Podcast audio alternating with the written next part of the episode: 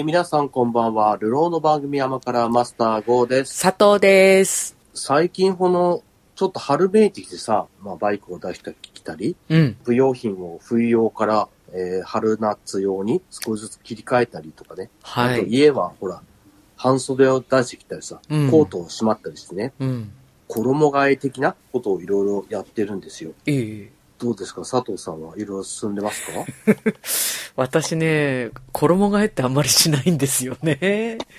あ、そう。一年通して割と同じような服を着てる。その変えるほどの衣も持ってないっていうね。あ、そう。そまあまあ、せいぜいまあコートですか？コートが薄くなったり、うん着なくなったりするぐらいな話で。中は変わんねえ。割と変わんない。あの、この間あの、その、断捨離でよくね、言う、はいこんまりさんの話をちょっとしてて、はい。で、まああの人はその、ときめくかときめかないかで、いるはいいらないを決めるみたいな話じゃないですか。はい大まかに言うと。はい。で、そうなるともう、ときめかない、あ、ときめく服を捨てない。で、ときめかない服を捨てるって言ったらもう着るもんなくなるんだって話になってですね。えっあとね、まあ、ときめく服は入らない。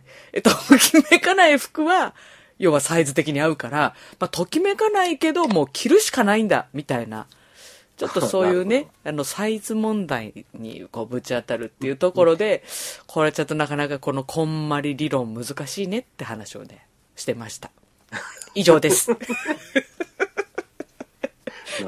いはいはなかなか、個人個人ではなかなか難しいんだね。い。難しいですね。まあ、人それぞ理れですね。論通りにはいかない。うんたいなねそうですね。ええ、ええまあ、。佐藤がときめく服っていうのを、まず、うん。僕自身は判断がつかないんで。ああ、そう同じ服着てんじゃん、みたいなさ。いやいや、それでもやっぱりときめいてる服はあるんですよ、自分の中であそうなん。だこれ今日ときめいてるよっていうのは、まあ伝わってない。まあそれはいいです、別に。伝わんなくたってさ。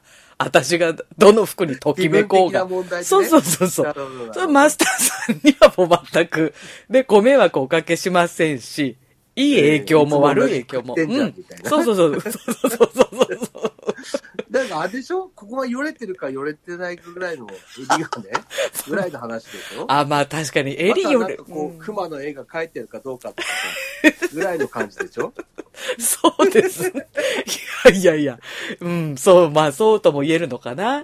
まあ、ちなみに今日着てる服はときめいてると思いますか？ときめいてないと思いますか？うーん、ときめいてないんじゃないですいや、か。ときめいてるんだ、これ。ときめいてるんだそうそうそうそう。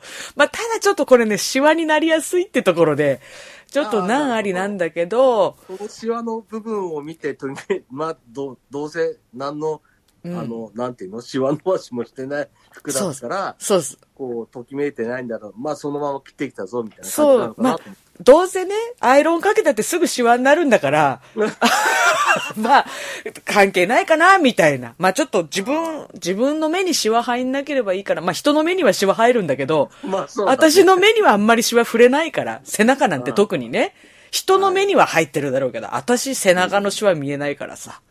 まあだからまあ、まあ気持ちとしてはときめいてんだけど、周りの人はときめかない服？です、これ。まあそうだねはい、そういう服です。周りの人には佐藤のええ、服が、こう、選ばれてね、ええ、ええ。あの、大事にされてる服だとは気づかれない。そうですね。いやいや、これシワシワの服着てんなーって思われてんだろうけど、そうそうそうなんか、そのままどっかうんうにん放置してあるの、そのまま今日は着てきたんだな、みたいに。洗濯物のカゴからね、引っ張り出してきたかのように見えるけど、ね私としてはときめいてるからそうでは。ないんだね。うん。そう。なかなか難しいねこう、。里春メソッド。里春メソッドはみんなにはなかなか通じないと思ださ、うん。だから出版化はしない。うん。う。まあそうだね。うん誰も読まない。読まないからね。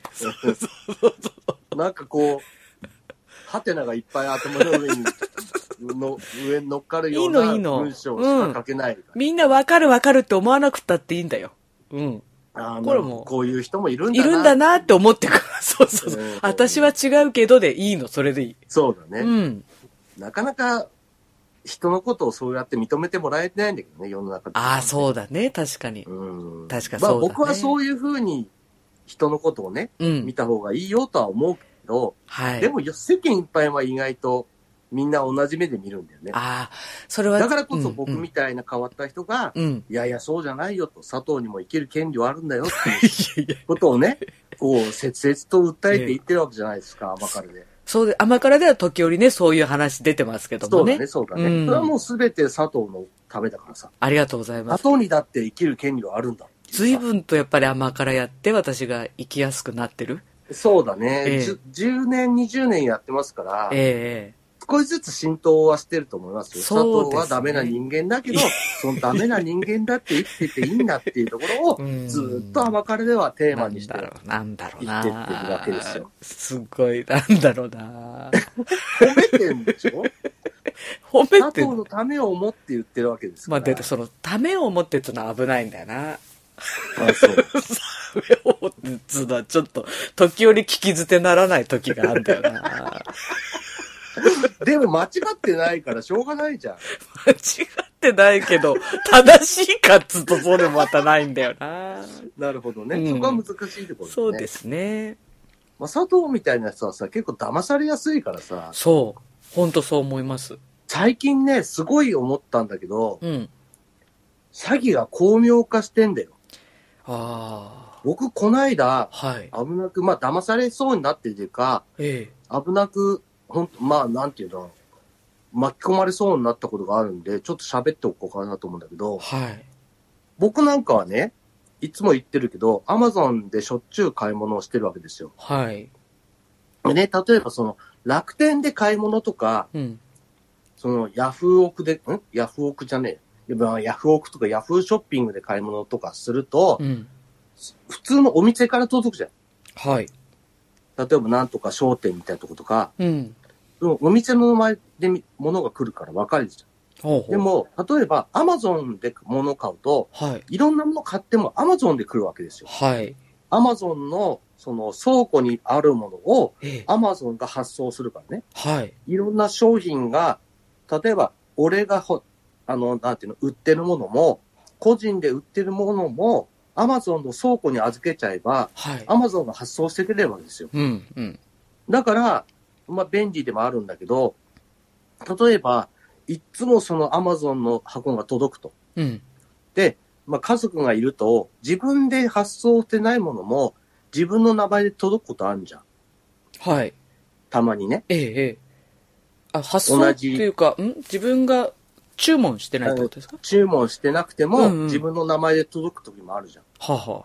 同じアカウントとかでなるほどね。発注してるからね。うんうん。特にうちなんかもう、なかなかその、お互いの名前で届くことばっかりじゃないんですよ。はい。で、一応、例えば、今回、その、猫の、例えば餌を、うん。いろんな新しいやつを買ってみたから、はい。俺の名前届くから何日ぐらいに届くよっていうのが言われたりするわけですよ。はい。で、そういうコミュニケーションをなるべく取るようにしてるから、ええ。今回騙されずに済んだんですけど、うん。例えば、なんていうの？うんと、物が届いた時に、コレクトコールとか代引きでさ、はい。届いたものをなんだかわかんないけど、アマゾンから届いて、うん。例えば1万何ぼですとか、うん。っていう時に、これ家族かもしんないと思ったらさ、はい。わかんないわけですよ。ええ、えで、ささっきも言ったように、しょっちゅう頼むから、何頼んで、何がその来たかもわかんない時にあるのさ。え。はい。順番が違ったりさ。ええ。で、俺、基本的に全部払い終わってるものが届くから、まずその代引きがないわけさ。でも家族はわかんないじゃん。はい。でも家族も一応代引きのやつが来るから、お金ここに置いてくねとかやってるわけ。もしあったとしてもね。はい。で、これをもし怠ったことがある人は、大、騙される可能性が強いなっていうので、ええ。アマゾンから詐欺の商品が届いちゃう。注文してないものが届くしてないものが届いちゃう。ええ、ええ。そうそうそうそう。で、代引きで来んの。へえ。いや、代引きで物頼んでないし、俺基本的にね。ええで、家族でもし頼んだしたとしても、こういうものを頼んだから、お金置いとくねとかっていうコミュニケーションがあるから、はい。おかしいなと思って受け取りませんって済んだのさ。へえ、そんなことってあるんだ。あるのさ。結局、倉庫に物をと、ね、登録してあれば、はい。アマゾンとしては、例えばその、俺が発注しなくても、ええ。俺に届けれることもできんのさ。だ俺の発送履歴とかには全くやっぱりないのさ。見たら。ええ、え後からね。でもそれは後から確認したのさ。うん物が届いた時にさ、ちょっと待ってって、ちょっと発送履歴見るわとかないじゃん、あんまり。そうだね。うーん、何に届い、何届いて、しかも1万なんぼって俺普通買い物しないからさ、何回も言うけど、いつもの、5000円以上のものはうん簡単に発送ね、しないわけでしょ、ええ。だか、ら、その1万なんぼっておかしいなと思ったのさ。はい。買い物するにあたってね。ええええ。そういうものは俺簡単に買わないからね。買ったとしても、すごい悩んでから覚覚えてたりするわけじゃん。うん。だから、おかしいなと思ったんだけど、これが例えば3000円とか4000円だったら俺騙された可能性もあるのさ。うん。何がなんだっけなまあ、とりあえず2、3000円だったら払払っとくかな、みたいな。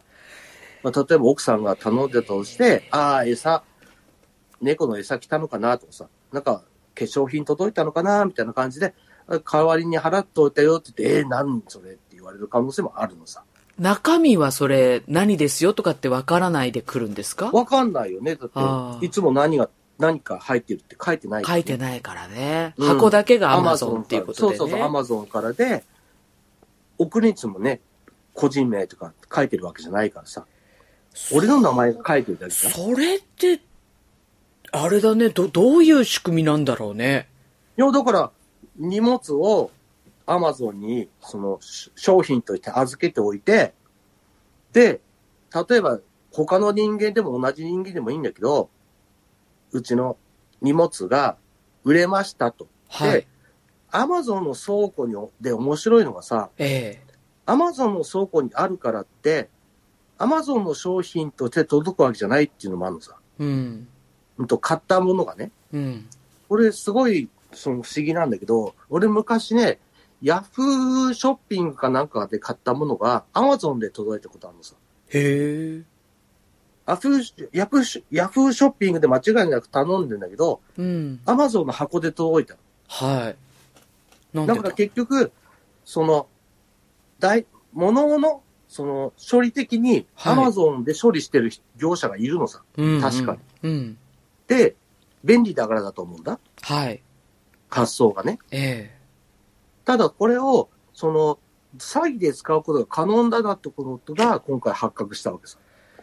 ああ、でもその、ね、なんでマスターの住所とかね、そういうの分かってんだろうって。そういう買い物をした時の名簿とかね、はい。そういうのがやっぱり出回ってんだと思うさ。うん。そういう詐欺をする人たちに売ってる人がいるんだと思うんだよね。なるほど。うんだか、ら、その怪しい人からはやっぱり買っちゃいけないんだなと思うのさ。ああ、その、ネットで中、国買いで物する時ね発送するようなものとかね。うんうん、そういうものは、うんやっぱり簡単になんか考えちゃうと、まあ、例えばクレジットカードを使わないから大丈夫だろうって今までずっと思ってたの、俺はね。はい。例えばその、言ってもペイペイ払いだとかさ、うん。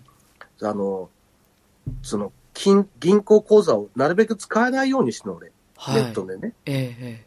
おっかないからさ。はい。大体なんか、なんていうの？そういうので口座がいろいろバレてさ、勝手に使われたりしてるわけでしょ？うん。それもあって、なるべくその口座、まあ口座っていうかクレジットカードを決済に使わないようにしてたんだけど。使うカードはデビットカードにしてたのさ。はい。使う時にだけ入金しとけばいいからさ。だから、インターネットでカードは決済をするときは、普通の、今普通に使ってるカードは使わないと。はい。ある、あくまでも、その、デビットカードを、例えばビザ決済とかするために、はい。その、使うとかにして。ネットで使わないようにしてるのさ。おうおうおうなんだけど、代引きサビだと関係ないんだよね。そうだね。代引き。住所とかそういうのが分かっちゃってればうんいいわけさ。だから、アマゾンで届いてもおかしくないような人を狙ってはい送。ってるわけさ。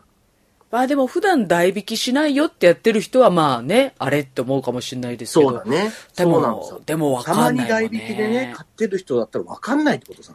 しかもね、その、やっぱり自分、ご家族と一緒に暮らしてる方とかだとねうん、そういうことも。例えば嫁のとかさ、うん子供の名前でね、うん代引きできたってなったらね、いや、すぐ受け取りませんってなかなか言えないと思うんですね。そうだね。また金額的にもその、その場で払えそうな金額で来たりとかするわけですよもねう。どうしようもないと思うね、だからうんきっとね、来てるものはゴミのようなものだと思うのさ。ええ、ええ。例え届いばそのてるものはね。うん。うん、捨てるようなものとかさ、はい。不良品で帰ってきたようなものとかさ、うん。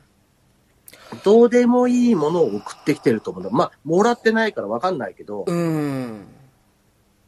いや、そういう怖いね詐欺が最近ちょっとあるらしくて、いやでは調べたっけ、やっぱり似たような被害があるんだよね。い。だから、ちょっと気をつけた方がいいなと思って、うん。ちょっと佐藤には言っとこうかなと。これはでもね、今ラジオをお聞きの皆さんも、やっぱこれ覚えておいた方がいいです。事例ですね、これはね。こういうのアマあるのはゾンから知らなかった届いたからって詐欺じゃないとは限らない。いや、それが怖いよね。うん、アマゾンはあくまでもアマゾンが売ってるわけじゃないよね。うん。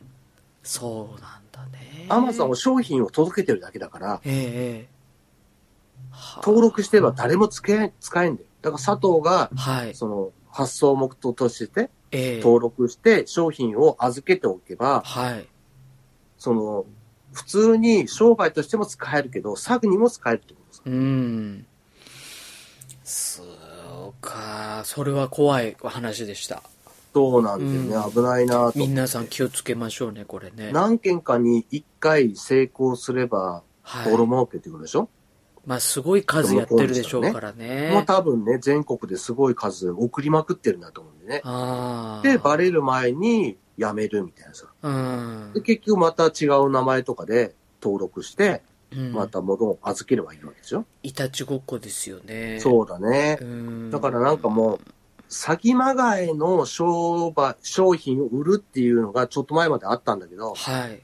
要するに壊れたものを送送りつけるとかさ、うん。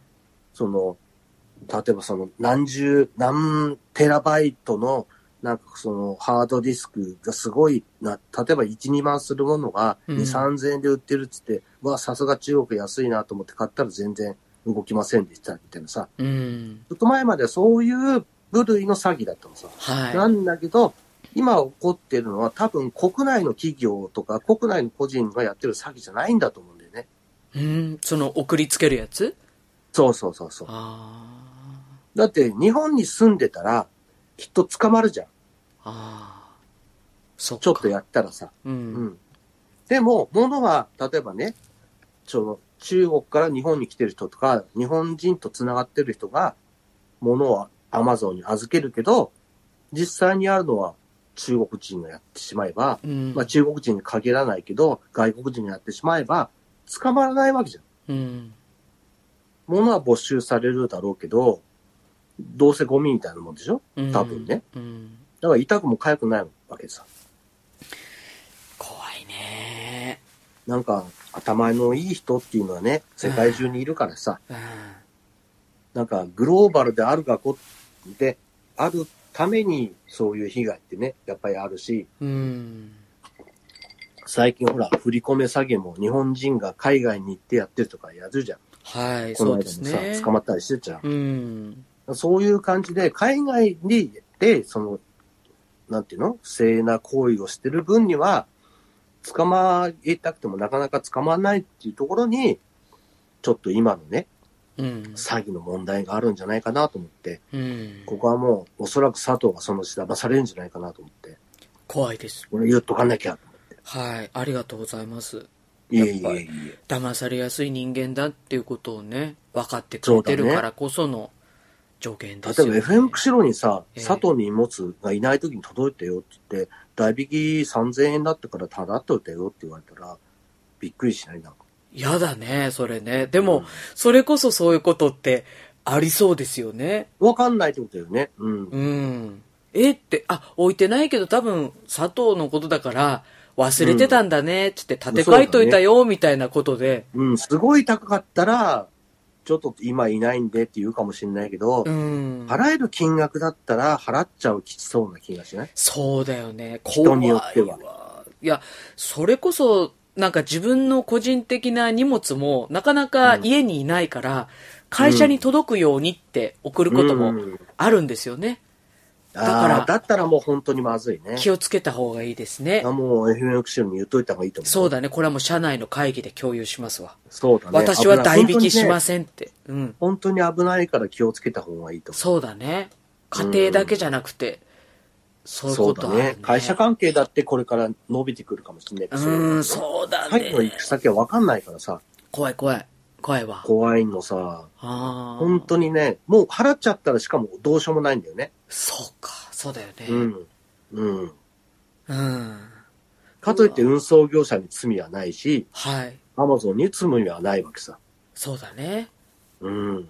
うん。なんで受け取ったのって話になっちゃうわけ。そう。買ってないんでしょ？みたいな。確認しないで受け取ったあなたの責任ですよってことだもんね。そうそうそうそう、そうなっちゃうよね。だってお金払ったんだもん。怖いなだからそれは本当に気をつけなきゃならない。しかも、さっきも言ったようにカード決済とかじゃないんで、うん。カード会社がその、弁済してくれるもないんだよね。うん。払った人間が悪いんだよね。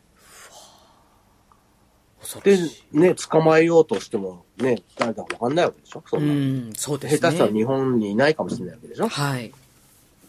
気をつけます。気をつけないとダメなんで、うんちょっとね、みんな気をつけてくださいっていうはい話をまず一つ。はい。で先日、ちょっと病院で、えその、いつも定期的に病院行ってるんですけえ。ど、はい。あなた、はしかにかかったことあるかどうか調べませんかと。ええ。で、例えば、毎回その病院で行った時に検視取るんで、うん。それで、その、抗体があるかどうか検査するだけだから、簡単だからやらないかっていうのが来てたのさ。はい。で、それね、例えば佐藤は、うん。はしかにかかったことあるかどうかって自分で覚えてる？確かね、かかってる。ああ、そう。うん。それ間違いない感じ？おそらく2歳の時にかかってる気がするんですよね。覚えてないけでもそれ佐藤ど。が覚えてるわけじゃない覚えてないけど、なんかか学校でかかったよ、みたいな話であるわけなんでしょ、親から聞いてたと思います。で、俺も、そんな感じだったんですよ。はい。で、よくわかんないと。なんで、かかってるような気がするんだよね、と。うん。でもわかんないと。うん。で、抗体調べてもらったりしたんですよ。はい。で、これなんでかなと思ったの。ええ。で、調べてみたの。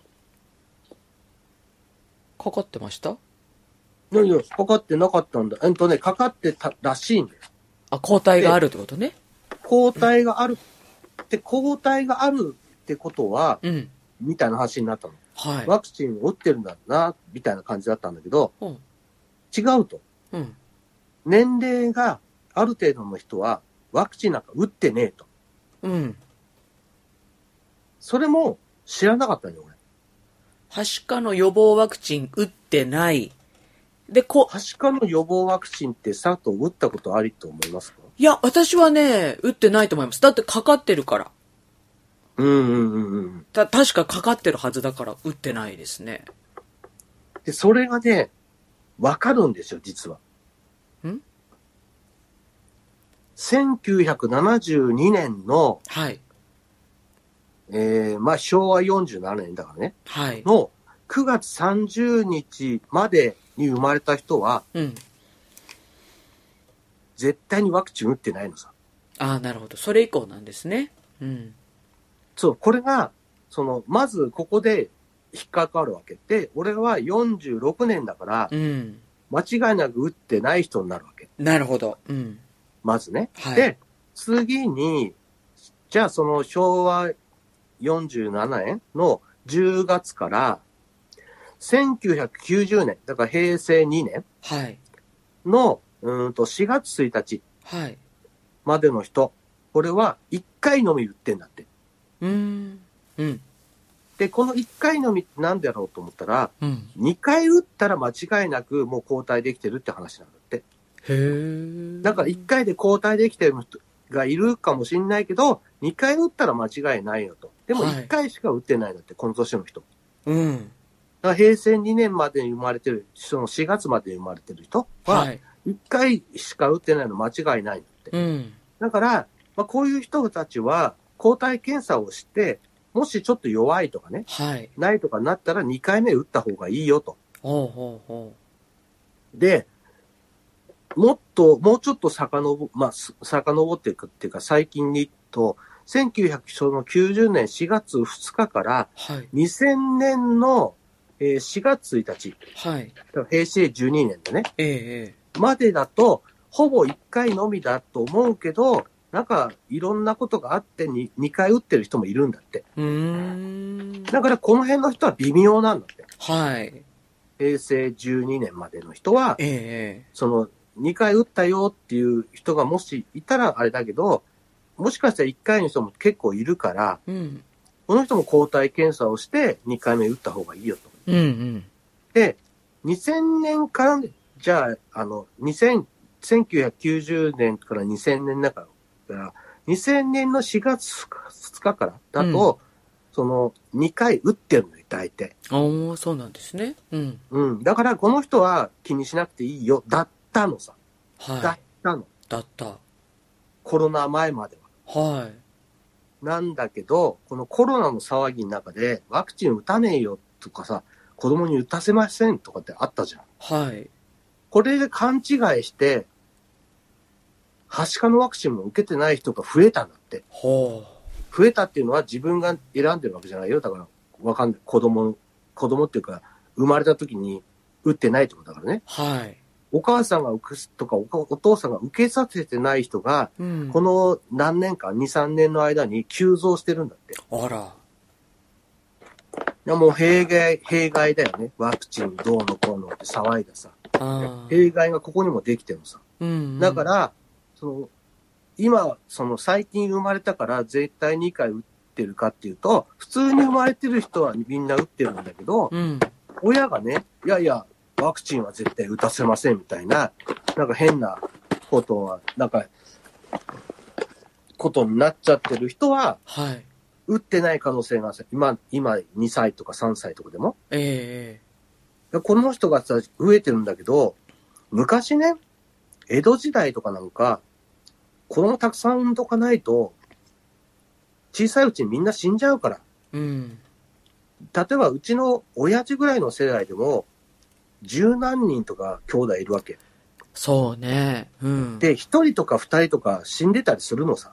ああ、うん、ちっちゃいうちに、結構ね。うん。そういうの多かったから、はいみんな子供をたくさん産んでたりしたんだね。ええだから、別に今、はしかにかかったからって、はしかの、例えばね、ワクチンはあるんだよ。その2回打てば間違いなくかからなくなるからね。はい。ワクチンはあるけど、はしかの、その、治す薬ってないんだよ。あ、そうなんだ。ないの。だからもう、運を天に任せるわけない、しかないわけ。うん。かかっちゃったらね。はい。バカな話ないじゃん。うん。この現代で。うんうん打っとけ絶対にかかんないくなって死ななくて済む病気なのに、うん。で、はしかって空気感染なんで、うん。インフルエンザとか、そのノロとか、しかもこの間のそのコロナはい。とも違う病気なんですよ。ほ例えば飛沫感染するインフルエンザとか、はいまあこの間のまでのそのコロナう。はマスクをしとけば、うん。まあある程度防げたわけですよ。うん。今だって防げてるわけですよ。でも、飛沫感染じゃない空気感染なんで、うん。普通のにマスクしてても全く効かないんですよ。うーん。その場に行ったら絶対移るわけ。うーん。ただ移った時にみんながワクチンを打ってるから感染がある程度抑えられてるけど、結局今の子供にな何割かその打ってない人が出出てきてるからね。うん。またもし俺が、俺みたいな老人とかは、その生まれた時にワクチンがなかったからね。はい。打ってないわけさ。うん。はしかにかかってなかったら。うん。だから、こういう人が今かかると大変なことになるよと。うーん。で、その、今んとこその割とね、日本はワクチン打ってる国だから、はい。その、まあ免れてんだよ。うん。予防されてるんだけど、海外行く機会が多い人がやっぱりいるからさ。うん。すると海外ではね、意外とワクチンがなんかちゃんと打たれてなくて、あ割と普通に結構蔓延してる国もあるわけさあ。。はい。なわけで、そういう人が持ってきちゃうと、そのワクチン打ってない人に移しちゃうんだよね。うん。気をつけてよという話で、その、さっき言ったように、えっ、と、昭和47年の9月末までに生まれてない人は、打ってないですから。それまでに、ああ、生まれてない。あその、それそれ以前の人ね。うん、うん。そうそうご今50代以上の人は、はいまあ、ほぼ50代以上の人は、打ってないわけですから、はい。ワクチンを。ええだから、はしかにかかってたりしなければうん。危ないんですよ。なるほどね。しかも、その、大人になってからかけると大変なんだって。そういうの聞いたことある。私はまあ本当赤ちゃんのうちだったから多分軽く済んだんだけど、うん。うんうん大人になったらかかると大変だって。うん。かかったら2、2割から5割の死がなくなっちゃうんですよ。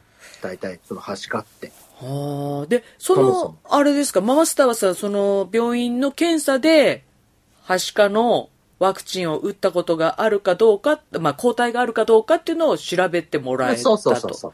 で、そうそうそう。抗体はあった。あったの。うん。だからワクチン今から2回打たなくていいよと。ああ、なるほどね。う。うんん、打ったんだね。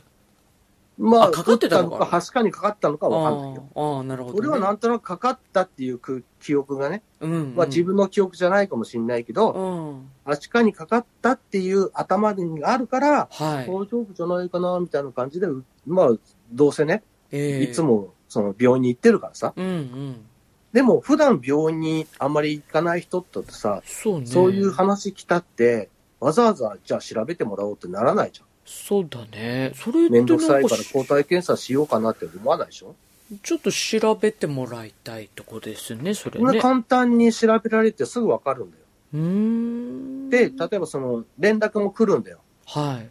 あった抗体あったからいいよとか、へえ。あとはなかったら2回ワクチン打ちに来てねとか。ああ。そだからそのね、50代以上の人とか、50手前の人うん。まあ、1回は打ってるけどっていう人もいるからね。うん。だから、この辺の人は、本当になんかちょっと気をつけて、頭の中に入れといた方がいいと思うんだよね。はい。そっか。抗体検査も一緒にお願いしますとかね。うん。または全く行く機会がない人はたまに抗体計算ぐらい受けとくかなとかさ、はい。押した方がいいんじゃないかなと。で、うん若い人の中にも、今みたいにね、そのコロナ禍でワクチン打たないぞ運動にね、参加しちゃった親とかは、うん。ワクチンすべてが悪だと思ってるわけですから、はい。打ってない人が増えてるんですよ。バカな親ですよ。本当にこれは。ー信じられない。もうなんか虐待に近いと思ってんだ、俺は。こういうのはさ。うん。だって2回打っとけばかからないんだからさ、うん打っときいいわけじゃん。うん。でも、拒否しちゃう親がいるんだって、最近。増えてるから、今のその乳幼児の中には、打ってない人の割合が増えてるんだって。そうね。まあ、ちっちゃいうちはね、自分で打つ打たないって決められないからね。うん、親がね、ね決めるわけだからさ、うん。私は打たせませんみたいなさ、うんなっちゃってるわけさ。そっか。そういう人がちょっと増えてるんだってさ。うん。だからちょっとこれは気をつけた方がいいよとはい。いうことですね。ええでも、ちょっと、まあ、と、特にね、はい私みたいな老人はね、ええ。その、みんな受けてないわけですから、はい。ちょっと気をつけて、一回ぐらいね、うん。検査、検査をした方がいいんじゃないの？とうん。いう話ですね。そうですね。すかとさ、うんこのワクチンの話でもう一個あってさ、はい。俺知らなかったんだけど、ええ。帯状疱疹ってたまに聞かない？なんか聞、く聞く。なんすかあごいの、頭が痛くてさ、とかさ、なんかあの、なんちゅうんですか、ジンマシンみたいなのがバーッと体に出たりとかうんなん、すごく痛いとか痛いってういうね、うん。触ったら聞ね。きます。それが、その、50代過ぎると、はい。半分ぐらいの人が感染する確率があるんだって。ええそうなの？そうなのさ。だ佐藤ももうすぐ近いわけじゃんそうですね。帯状疱疹ってすごい辛いって聞かない？周聞りから。。く痛いって聞く。ねえ。うん。半分ぐらいの人になるんだって。はあ。50過ぎるとね。なんかきっとあどうれですしょ？るのさと思ったの？疲れたどうするりとのさとか。思ったんだけど、う。うんちの奥さんにね、うん。ワクチン打てばって言われたの。ん何を？と。帯状疱疹のワクチンってあるんだって。へえ。これもね、2回受けとけば、うん。まずかからないんだって。へえ。だから50以上の特にね、はい。なくなる、その感染する確率が、まあ、体が弱ってきたりするかだと思うんだけど、うん。その感染する確率が高いらしいから、若い人もそうだけど、ええ。50以上になったら特に受けといた方がいいよっていうのがあるみたいで、へえ5000円とか1万円とかするらしいんだけど、うんうん。でも一蓋楽だって言うから、はい。俺もそろそろちょっと。帯状疱疹ワクチンも打っとかなきゃダメなのかなとかさ、ああ。思っちゃったんだよね。あ、そうなんだ。ワクチンあるんだ。そうそう。だからなんかこの間う、ん俺最近なんかね、背中かゆいかゆい病がひどくて、あ今年ね、あの、今年去年かに皮膚科に行ったっけ？あ。ええ。これ、なんだっけ？アレルギーじゃなくて、はい。お、なんだ？うんと、アレルギーみたいなやつなんだっけ？アレルギーみたいなやつ？うん。えっと、アトピーとか？アトピー、アトピー。ああ。アトピーだよって言われたの。へえ。今までなかったのにかい、みたいな。おうおう。で、何のアトピーかいろいろ調べてもらったんだけど、結局わかんなかったんだよね。はい。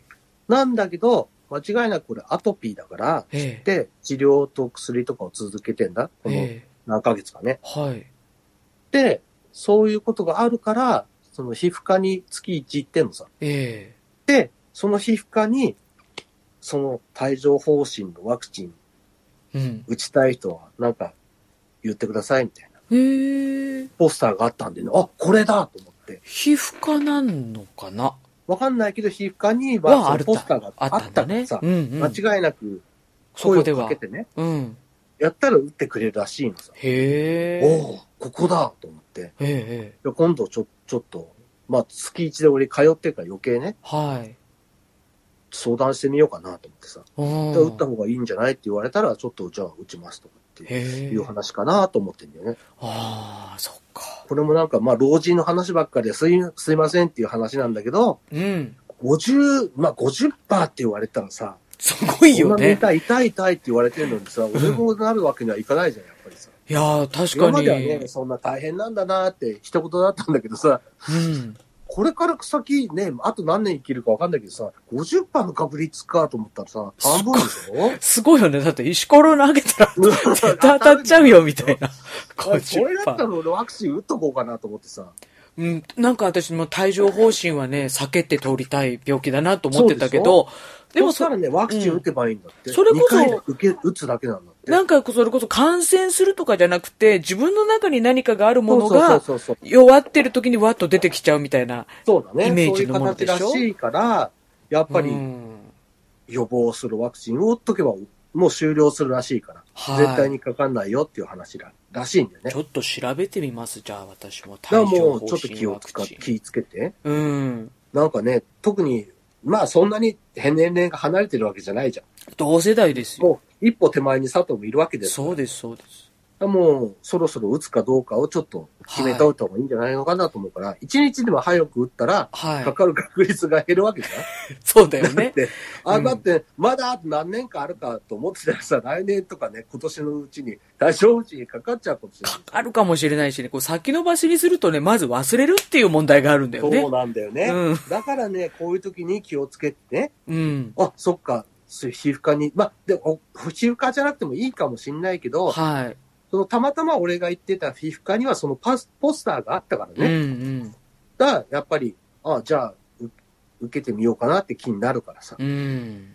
その辺はね、病院に普段かかんない人はさ、はい。そういうものを見るたりね、する機会もないと思うから、うんちょっとね。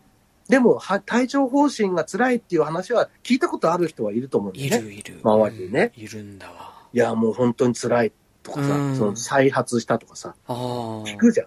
はい。そういう目にもう合わなくて済むってことでしょ？そうだね。だって一回再発、なんで、一回かかったら結構何回か構継続的にかかってる人っているよね。ああ、またそうなの？帯状疱疹で痛い思いしてるとかさあ。あだから、辛いね。ワクチンを打てばいいんだったら、うん。かかる前にうん。打った方がいいんじゃないのかなと思うんだよね。うん。だからそれもね、ちょっと気をつけなきゃなならないなと思って。あこれはもうラジオでー皆さんにね、ね言っといた方が有益なんじゃないかなと思もうってね。皆さんそれぞれね、お調べいただいて。そうだね。ねうん。もう割と簡単な話なんだけど、よかったんじゃない、結構。はい、そうです。なんかもうすっかり健康番組にね、甘からもみんなで長寿をね、健康に長生きしようってね、そう、番組そうでを目指してますんで。ね。やっぱね、大事だよね、健まあ大事大事。まあ体のコンディションを整えるっていうのが、やっぱりそこう、うだね。年を重ねると、すごく気を使わなきゃいけないし、考えなきゃいけないことなんだな、黙ってて、あの、同じコンディションを保つっていうのが 難しくなるんだってことだよね。うん年齢年齢ってそういうことなんだよね。そういうことなんだねしょうがないんだよ。うん。若くないからさ、免疫が弱ってくんだよね。若いうちは気づかなかったね、こういうことってね。うん最近ね、40代になってね、なんか、ちょっとしょぼしょぼ、目がしょぼしょぼしてきたっていう人もね、はいそ。れ老眼だよっていう、ね、もしくね、それはもう、目がちょっと白くなってんじゃないの？いや、眼科行きなさいよ、話なんだけどさ、うん、うん。でも、、年寄りがさ、うん若い人に対してさ、言ってもさ、うんまた、なんかめんどくさいこと言ってんなって思われるだけだからさ、はい言わないけどさ、ええええそうなったら気づくわけじゃん？そうですね。俺たちだって40代過ぎてね、なんか、最近目の調子がおかしいと。はい。これは病気なんじゃないかって悩んでたらみんな同じ悩みだったって。それは老眼だったっていうのをさ、そうだね。クラス会でね、そうだ、そうだ。もう、みんなで話し合って分かったからさ、クラス会で。か、これが老眼なんだみたいなさ、ああ、それちょっと。10年ぐらい前ですそうだよね。それでなんかちょっとみんなほっとしてね、老眼で盛り上がったなんて話をしてましたよそうなね。んだ、みたいな、うんほっとした会議うだったうん。さ、あったありまね。したけど、それ10年前なんでね。やっぱりこの人生で初めて体験することがこれからどんどん出てくるので、やっぱその都度動揺したり、ちょっと不安になったりするけど、こういう話を聞いておくと、ああと。あ、あれ、うんそれじゃないかなとかって思うそうだね。うん。大事だね。気をつけて、はいその、なんともないと思っても病院にとっと行ってみようみたいなさ、うん。気づきがあるわけじゃん。そうですね。うん、だからもうじじいの言うこともね、あまり甘く見ないでくれっていうさ、経験から来てるんだから、みたいなさ。経験からね。そうそう、そうねるさい小言かもしんないけど、うん。それはもうしょうがないよ。経験から来てんだ。俺たちは通ってきてあんだもん、みたいな。じじいとパパは通った道なんだよ。まあまあまあ。俺たちだって昔若かったんだよ。そうですね。若い時。は分かんないかもしれないけど、うんうん通ってきた道だからこそ分かることもあるわけじゃん。はい。そうで今。甘く考えてるかもしんないけど、うん。じじいばばあになった俺たちだから言わせてもらうけど、甘いというところはさ、小言として出てきちゃうわけじゃん。しょうがないんだよ。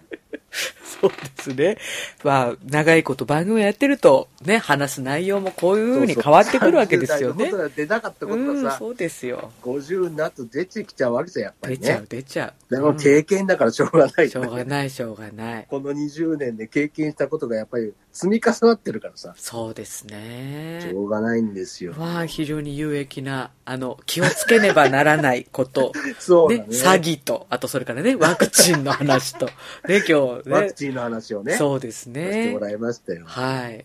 なかなか、なかなかね、ええまだ若い人にはね、ええちょっとまあ、ピンとこないかもしれないけど、まあ、ある程度そうね40代とかになってるね。はいはい。で、まあ30代の人だって多分受けとけば、うん。痛い思いしなくて済むんだったら、うん。もうできれば打っといた方がいいんじゃないとは思うしさ。なるほどねまあただ、若い人は受けなくてもいいよとかあるかもしれないから、はい。とかはもうなんか、病院で相談していくっていうね。そうですね。うん。うんうん。そういう感じの方がいいかなと思うんでね。はい。もう50代はみんな受けた方がいいよっていう話なんで、注射打っとけよと。俺も周りの人に言っとこうと思うんで、打ったと。もうね、そういう、そういう確認ね。そうだね。そうそうそううんうんうん。お前打ったみたいな確認をこれからしていこうと思って。そうだね。え、そういうのあるの知らなかったみたいな。そうだね。そういうねうん。どこどこの病院で1回5000円で済むからとかさ、やっぱりでも、お話ができるとまたいいわけでしょ？あれですよ、やっぱ50代になると、やっぱその健康に関する知識がある人がモテるって聞いたことあります。そうだね。何でもあの人に聞いたらわかるから。ね、早坂さん詳しいよって。入院するんだらどこの病院のご飯が美味しいとかも知ってるよ、みたいなさ。僕のおすすめは法人会さんですね。モテちゃう情報いっぱいあるね。何でも使用法してるからね。いろんなところに入院してるんだから、いや、経験積んでらっしゃるから、ね。豊富ですからね、なかなかね。わかりまもうした。皆さんちょっと気をつけてもらいただきたいなと。はい。特に詐欺ね。詐欺はもう 健康かどうかに関係ないから。そう、年代関係なくね、うんこれね。ね本当にああれ自分はは危ないわ使って。ないからって思うかもしれないけど、家族がいたらわかんないから。そうだね。う。うんん。気をつけちょっます。とじゃあ、お金払っといたからなって怒ったところで、払ったお前が悪いんだよっていうさ、うん。怒られることになるからね。そうだね良かれと思って、やったね。ことが悪いってことになっちゃうから。うんうん。はもう、わかんなくても聞いておかなきゃダメだよ。そうですね。俺には関係ないってことはないから、意外と。意外とね。うん。そうそうそう。大体関係ないと思った人が騙されるんだから。うん。気をつけよう。ね、気をつけてください。はい。じゃあ、お時間はいい感じですね。はい。じゃあ、今週はこの辺で皆さん、お疲れ様でした。さようなら。さようなら。